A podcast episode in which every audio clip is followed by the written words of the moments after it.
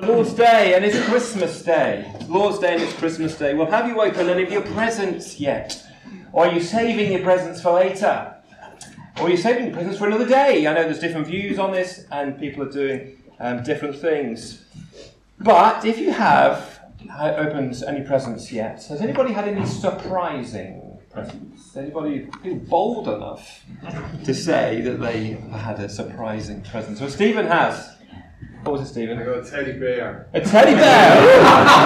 Fantastic! Brilliant. That's great. You didn't bring him? no, you didn't bring him today. Yes. I bought Barbara a DVD. And Barbara bought me a DVD. And the same night. uh, Happy Christmas. I know what you'll be watching. Brilliant. Is there any, anybody else? One more? All right, one more from me. And that is a gift from somebody, well, actually, more than one person, which today I got, and um, got some Calvin Klein aftershave. Well, I haven't had aftershave for 20 odd years. so it wasn't from Hannah, it was from the children. So obviously, you know, if you can smell this afternoon, you'll know what it is. Okay. So surprising things, surprising things. Well, a couple of weeks ago, when I preached, we looked at Zacharias and Elizabeth and the surprising announcement to them that even in their old age, they were going to have a baby boy. Even though they're in the 70s and the 80s, God is a God of surprises. And He was going to work wonderfully in and through them to bring His purposes to pass. So I want to continue with that theme of surprise today and look at this passage in Luke chapter 2. Because here, what we see is that the gospel is going to go global, it's going to move on. There's an announcement here which says in verse, where are we? In verse 10. Then the angel said to them, Do not be afraid, for behold, I will bring you good tidings of great joy, which will be to all the people. So the gospel and the Jewish faith, if you like, the Old Testament faith wasn't just going to be confined to them anymore. It was mainly in the Old Testament, but you think of Jonah and his preaching to Nineveh and so on. But now, formally, in God's phase of his plan, is going out to the whole world, to all different types of people, different situations, different languages. God was going global with his plan. But when you look at this passage, you'll see actually some very surprising things about it. There's some things that you think, well, if I was going to announce this movement out, this birth of the Christ child, the birth of the Son of God, would I have done it in that way? Would I have done it at that time? Would I have chosen that location?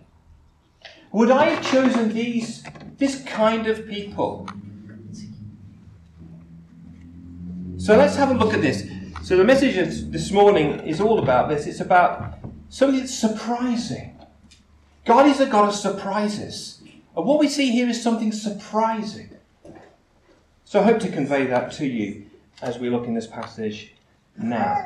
So I have four real points, and the first is this surprising timing. The surprising timing that surrounds the events of the birth of the Lord Jesus and of Him coming into the world. So, what is going on in the nation? What's the context? Well, we know it's a time when, verse 1, a decree went out from Caesar Augustus that all the world should be taxed.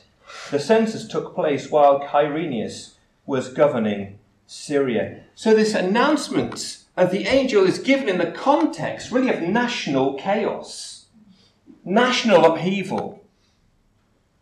Because people are crisscrossing the nation.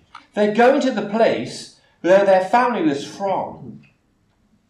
And families would be getting together, they would be packing their bags, they'd be thinking about a trip they were going to make. It would be a stressful time, it'd be a pressured time for them. Difficult enough planning a holiday if you've got children, trying to remember everything you need for the children. And trying to get everybody in the mindset that we have to travel. And here they were, people moving from town to town, focused, with one thing in my mind get to the place, pay your tax, and get home again. It was a time of stress. It was a surprising time.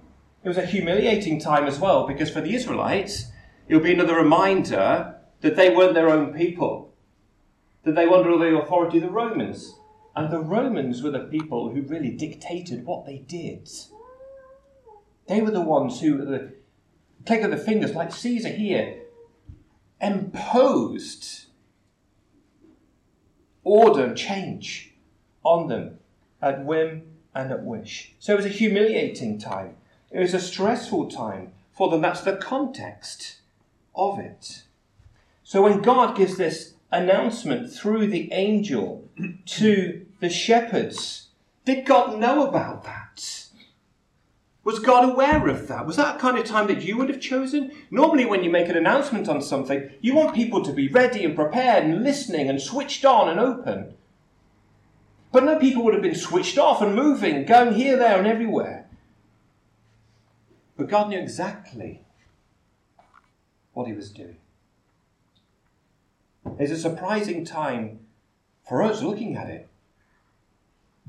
But it's not a surprising time for God. Because God is the one who created this situation. God is the one who holds the king's heart in his hands, in his mind. He's the one who moved Caesar to kick off this census. He is the one who moved within him to push this in the nation. God has a purpose. God had a plan. God had a reason. God spoke to the most powerful man probably on earth at the time, Caesar, to move him, to cause this census. It says in Galatians 4, when we lift up from the narrative, when we look to the, the theological uh, implications of this, it says that in the fullness of the time, or at the right time, God sent forth his Son, born of a woman, born under the law. God did it. So God is the sovereign king. God is the king of Caesar. He's the one who created this situation. He has a timetable for this world. He's the one who created this upheaval in the lives of Mary and Joseph and others. And he does it for a reason. He has a purpose behind it. It may seem a surprising time to you and me, but it's the right time because it was God's time. God was on the move. God was bringing in this new phase of his plan. It reminds us of this truth, doesn't it? That God is in control of the world. Nothing happens by chance. Nothing happens because people just decide to do it. God is the great governor. He's the one who rules and governs in providence in our world. At Christmas time, we, we look up to this surprising timing that God, who was surprising behind all of it, was God's time. God's time to build his kingdom. We think about the war in Ukraine and we think about what's happening internationally. We know that God is the king of all of these things. He's the mover and shaker, if we can say that. He's the one behind international affairs. Ultimately, we may not understand it, but He has a purpose and a plan for it. He has a will, He has a wisdom. We can't see that necessarily. People in Israel at this time may not have seen it, but they experienced it. They didn't know what God was doing, the blessing that He was bringing about, the spiritual blessing. We've heard of conversions and blessing in Ukraine, even in spite of the situation. God can bring blessing in times of difficulty, times of change. He's the sovereign God. So the surprising timing here. You think about your life, you think about my life. You think, well, why is this happening to me? You say the timing of something may all be wrong. It might be a job, it might be a relationship, it might be something else with your health or in your life. Why is this happening in my life right now? But God has timing. God has surprising timing sometimes. And He works blessing through it. Times of stress, times of pressure. So here we have the context surprising timing. And you and I can take comfort in the fact that Christmas reminds us that God is behind the timing of our lives, of your life and my life. He's not oblivious to it. He is the one in control of it. He's the one who's working through it for his glory. Surprising timing. Secondly, there's a surprising location here for this announcement and for what is happening here at Christmas time. I'm going to take my jacket off. So, surprising location. So, where does God choose to make this announcement? This is the child, this is the Christ child who's been promised from the beginning of time, even from eternity. The most important birth that there would ever be to parents. The King of Kings and the Lord of Lords. He's God of God, He's light of light. He's the one who had no beginning and has no end. The, the Word became flesh and took on human form, the eternal Son of God, the one through, all, through whom all things were made. So God made everything through Christ. So, what is the location that this child would be born? What are the circumstances of this birth? Surely we would naturally think, where would you choose it to be? That was fitting and appropriate. If you could write down, okay, so if you were going to plan this birth of the most important, regal, royal child, where would you choose? There's only one obvious place, and that's Jerusalem, isn't it? In a palace, or somewhere that's fitting the importance and the glory of the King of Kings and Lord of Lords. But was, what was the chosen location? Well, we know. It's Bethlehem. Bethlehem's five miles outside of Jerusalem. It's in the shadow of Jerusalem. It is small. It is insignificant. But you, Bethlehem, you are the smallest amongst the cities of Judah. It means you are the smallest, the tiniest. It's a completely insignificant. Called city, but actually it was much smaller than that. It was more like a town. It was a nobody place with a nobody people. He didn't make the list of the two lists of cities in the Old Testament. He wasn't big enough. He wasn't important enough. And yet the holy Son of God, who is shrouded in glory and holiness, who came on this mission to rescue us, is born in this nowhere place. It's a surprising location, isn't it? It's a city that people push through to get to Jerusalem. Has no status. And a birth in that place would go completely unnoticed. It wasn't where the intellectuals were, the politicians were. It was where really nobody was. And this announcement comes on the hillsides outside Jerusalem. So, why would God choose Bethlehem to arrive on the earth? Because although it's a surprising place, it's the right place. It's the place of prophecy. It's the place where God promised the Christ child would be born.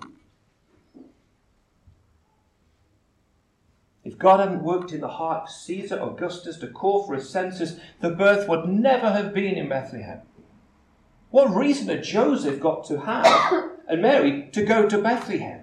Mary is at the last stages of her pregnancy. The last thing they want to do is to travel anywhere. It had to take a census to move them from Nazareth to Bethlehem. He had to take the God of Caesar to work in his heart, to move, to put all these pieces into place. That this surprising location may be the place where the Son of God was born. You might say, well, maybe Joseph had family there. He was at the house and the family tree of David. If he had family there, what are the family doing allowing his pregnant wife to go and give birth in a stable somewhere? Wouldn't somebody have given up a room for her, or a bed for her, or a place for her? No, I don't think there's any evidence that he had anybody there anymore. as they were on their own, in the stable, in the darkness, this special, surprising location. What can we draw from this? Well, when God says He's going to do something, He will do it. He will do it. If He's got to work in the heart of a Caesar and move him to call a census, to move Joseph and Mary from Nazareth into Bethlehem, He will do it. He gives a promise. He keeps His promise. He gives a covenant. He keeps His covenant. He's faithful. He works out His purposes. I am the Lord, I do not change, he says. And you and I could draw comfort from his promises this morning, believing his promises. I will never leave you, nor forsake you. God is with us. Who can be against us? He's promised the return of the Lord Jesus in glory. Just like he's kept this promise, he will keep that promise. He will return. He will come. And every eye will see him. It's a surprising location. It shows to us God is a surprising place, but it's the right place because it's the place that God had chosen. Thirdly, surprising announcements. When the shepherds went to bed that night, if they went to bed, maybe they just sat round the campfire, maybe they just sat in the darkness chatting about the day, talking about the flock, maybe they're talking about other things that were going on in Jerusalem, we don't really know. There was no leak that this was coming, was there? There was no teaser of something to look out for. There was no pre announcement to them to wait up because something special is going to happen tonight, something spectacular. They have no idea of what was going to happen that evening. Verse 8 Now there were in the country shepherds living out in the fields, keeping watch over their flocks by night. And behold, an angel of the Lord stood before them, and the glory of the Lord shone around them, and they were greatly afraid. If we could have been there, you, just, you would have just seen terror absolute terror on their faces. Fear. You can see fear on somebody's face, can't you? Have you seen fear on somebody's face? True fear. You go white. You start to shake. You can imagine, get yourself into the shoes of one of the shepherds, or meditate, think about how the shepherds were feeling at this time. The terror and fear that they must have experienced something that you and I have never experienced. Verse 9 And behold, an angel of the Lord stood before them. wasn't far away, close proximity. This is a close encounter with the angelic kind. And what is it that they would have had a sense of? This angel was from the presence of the Lord, the holy God, the one who is holy, holy, holy. And this angel would have radiated the holiness of God. and the light and the glory of the Lord that shone around them. They became conscious of the awe and the holiness of God in the radiated through this, this angel, would have permeated the whole scene. The glory of the Lord shone round about them. Don't walk past the phrase glory of the Lord, it's hugely significant here. What is this glory? Well, this is what's called the Shekinah glory. This is the visible presence of God. When God brought the Israelites out of Egypt and into the, he, he was leading them. And he was leading them by a pillar of cloud by day and a pillar of fire by night, the visible presence and Shekinah glory of God. He guided them. The glory of the Lord filled Solomon's temple the presence of God. And Ezekiel tells us that the glory of the Lord left Jerusalem and went over the hills and far away. When the Israelites were then taken, the Judah people were taken into exile. But he promised it would return. The glory of the Lord would return. And the glory of the Lord returning here on this hillside. Because God is bringing his people back to himself. He's working in their lives. He's moving on his plan to the next phase and his timetable. Surprising timing and a surprising location and surprising announcement. Why did these shepherds fear? Well, what does this radiating light do? What does light do? Shows up the darkness. Shows up and exposes darkness. And how could they have stood there? These men, maybe they were believing men, but they were there, they were sinners, they knew what it was then to be in the presence of God. If you can imagine sometimes feeling conviction of sin, well, we know what it is if you're a Christian tonight to feel that conviction this morning, to feel that conviction of sin. You increase that a hundredfold, then you would be, as it were, incredibly stressed and traumatized as you feel your sin. As the light shines into your hearts, come into the, the presence of this angel, then we realize our sin, that we've broken God's standards. That God is light, in Him is no darkness at all. And we realize our own darkness and our own sin. The glory of the Lord shining into their hearts, uncovering. A couple of months ago, in our bathroom, the floor seemed a bit spongy just by the shower. Everything looked fine, a bit spongy. So I took up the lino and it was it was messy. So I pulled back the lino, I pulled it even further back, and I ripped the whole thing out the bathroom. And there had been a leak in the shower which had come underneath the tray and completely wrecked. And it was black, it was mouldy, it was it was a mess. It's actually not safe either. And when the glory of the Lord shines, when God's for us, it's the glory of the Lord shining through His Word. When He brings His Word home to us, by the Holy Spirit opens our eyes and our hearts. We, as it were, it exposes, it removes that covering where we think we're okay and we think we're okay in the sight of God. We think we're clean. But no, it pulls back and we realize our sin and there is fear there. There is fear of judgment. There's fear. How can I face God? And I wonder if you've ever felt that fear when the Word of God is preached or when you've read it, you realize that God is holy and you recognize your sin. You recognize that you're unclean inside, maybe your lips or your, your heart and your mind. And you realize that you've committed sin against God. These shepherds surely felt something of that in the presence of this angel as the glory of the Lord shone around them.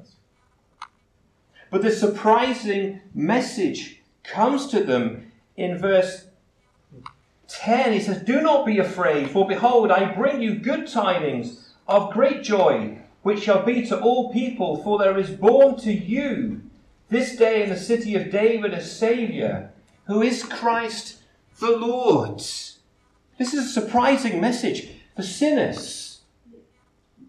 They expected a message of judgment Maybe because they were sinners and the glory of the Lord shone around them as God come to meet with us and to destroy us.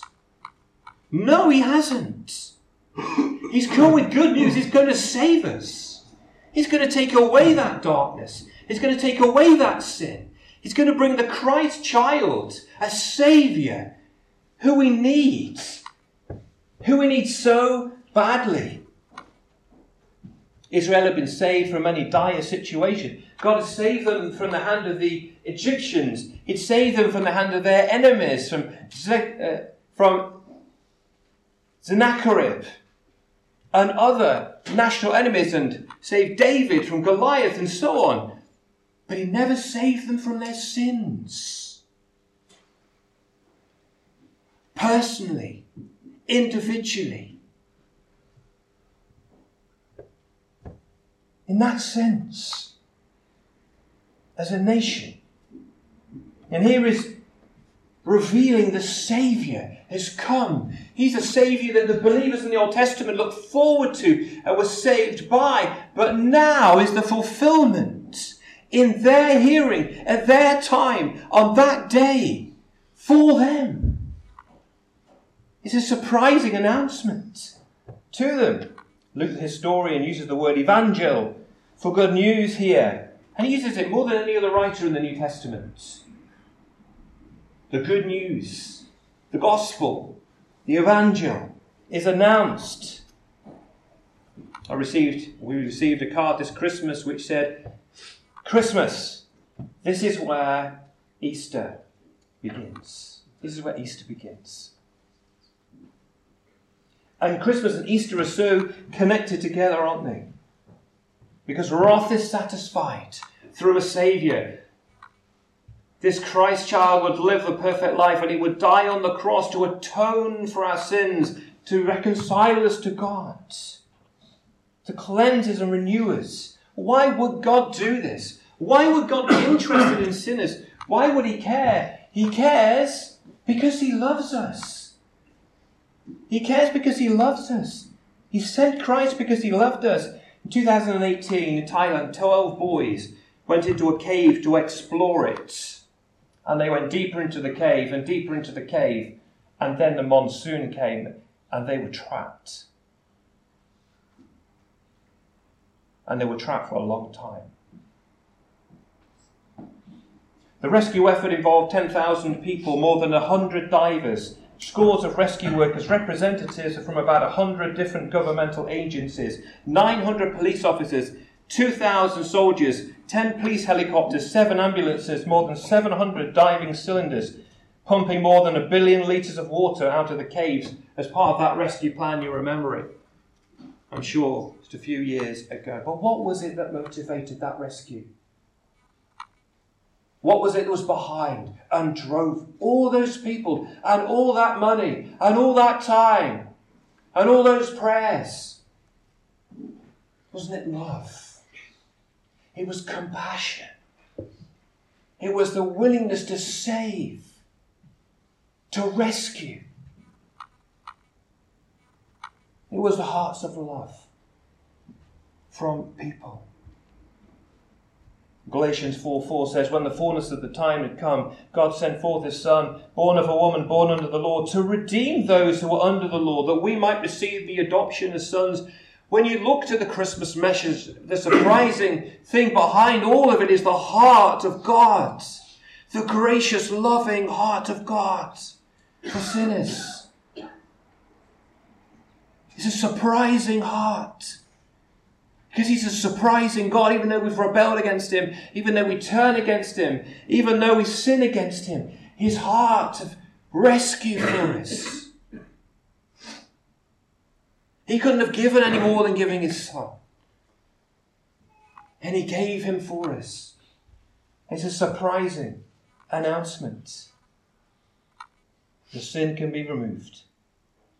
It's a surprising message, but it's the right message because it's God's message.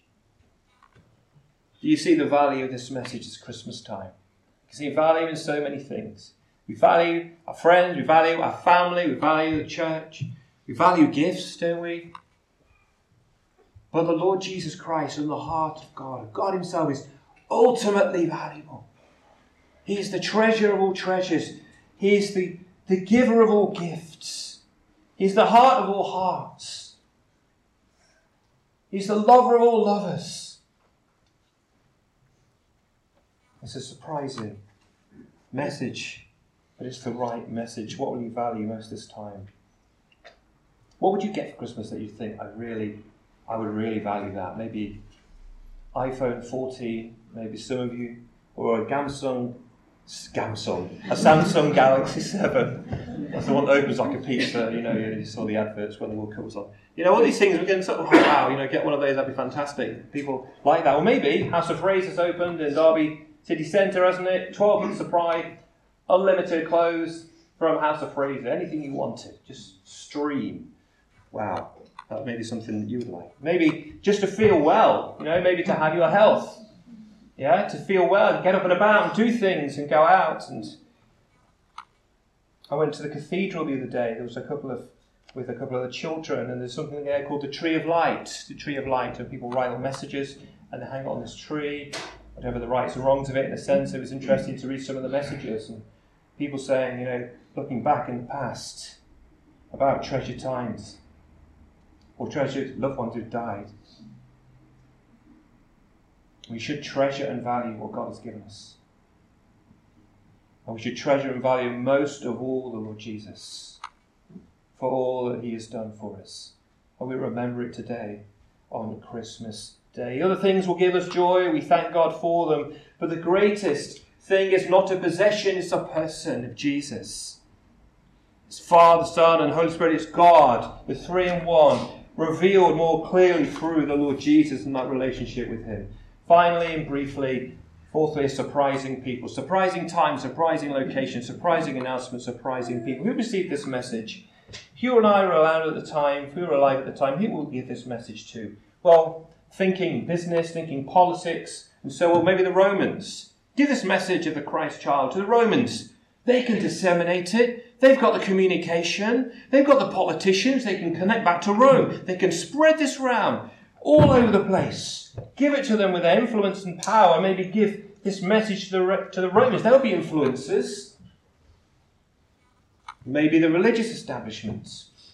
Give it to the Pharisees, Sadducees, with all their connections. They can have it in every synagogue in a few days. They can have it broadcast to the nation through mouth to mouth, through communication.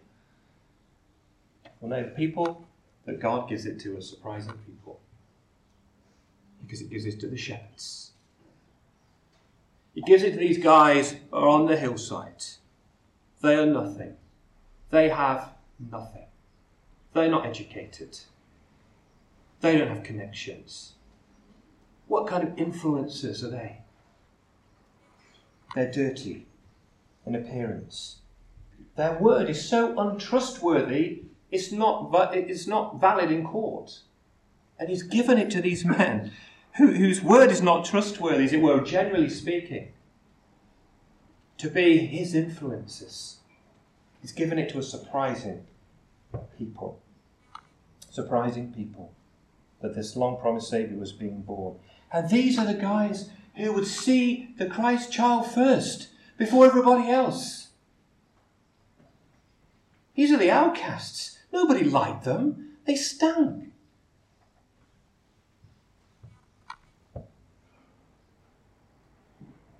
But these are the ones given the message, given the announcement. It's to a surprising people. It's to, just wouldn't plan it that way, humanly speaking, in one sense.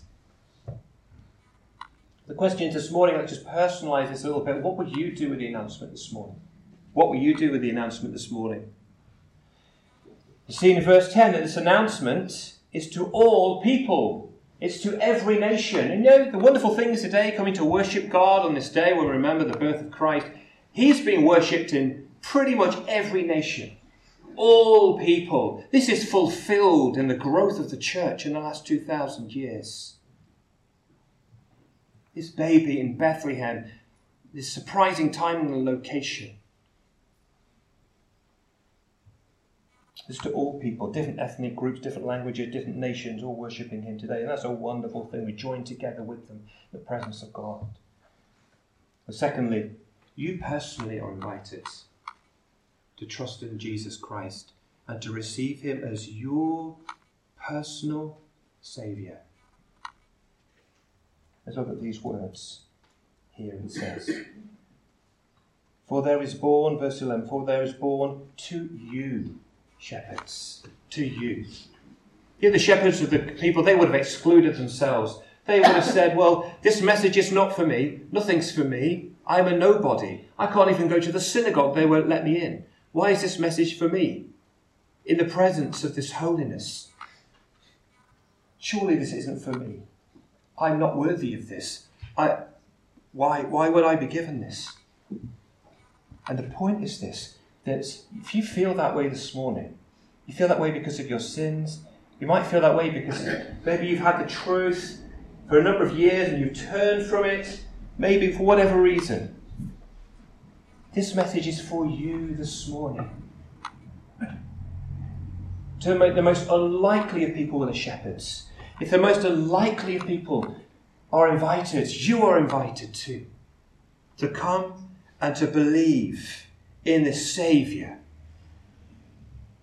that your sins might be forgiven, that you might have peace with God, these downtrodden men. The door is open.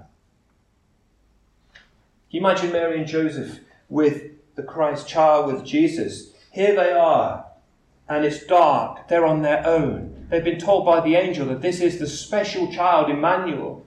God's with us. Where's everybody else they could have thought? Where are they? Well, this is the royal birth. God's Son. And then there's a knock at the door. And the door opens. And in come the shepherds. What a wonderful encouragement for them. A wonderful encouragement that God says to all of us, without exception, it doesn't matter. You might feel excluded, as it were. You might exclude yourself from this and say, well, I'm in a different background, or I was brought up in a different religion, or a different way of thinking, or I've sinned in this way, or I've rejected this so many times. Surely He's not going to have me back. Well, the truth is, He will. He will have you if you will go to Him. Repentance and faith, He is the Saviour, the greatest gift. Don't reject the gift. This Christmas time, I'm sure every one of us here will get a gift. You won't get a gift from me, but you'll get a gift. We'll all get a gift from somebody. What a terrible thing it is to reject a gift. How insulting it is to reject a gift. Or what about Christ, God's gift to this world? What God, what will God make of that if you reject Christ? The unspeakable gift, the indescribable gift gift of his love and grace, the Saviour, who is Christ the world, Christ the Lord, Saviour of the world. Let me urge you to take hold of it today by faith. Take hold of Him and make Him your Saviour. So, surprising timing, surprising location, surprising announcement to surprising people. It's surprising, isn't it? It's surprising. Why does he do it in this way? Why does God work in this way? Let me read to you as we close just some verses from 1 Corinthians chapter 1 verse 26. For you see your calling, brethren, that not many wise according to the flesh, not many mighty, not many noble are called, but God has chosen the foolish things of the world to put to shame the wise. God has chosen the weak things of the world to put to shame the things which are mighty, and the base things of the world, and the things which are despised, God has chosen, and the things that are not, to bring to nothing the things that are, that no flesh should glory in his presence. God works it all. He works it for, for his glory and for our blessing. He does surprising things to the glory of his name. It's a surprising message. Christmas is a surprising time. May God bless you, bless us all this Christmas time. Amen. Let's turn to our final hymn. Joy has dawned upon the world, promised from creation. God's salvation now unfurled, hope from every nation. Not with fanfares from above, nor with scenes of glory, but a humble gift of love, Jesus, born of Mary.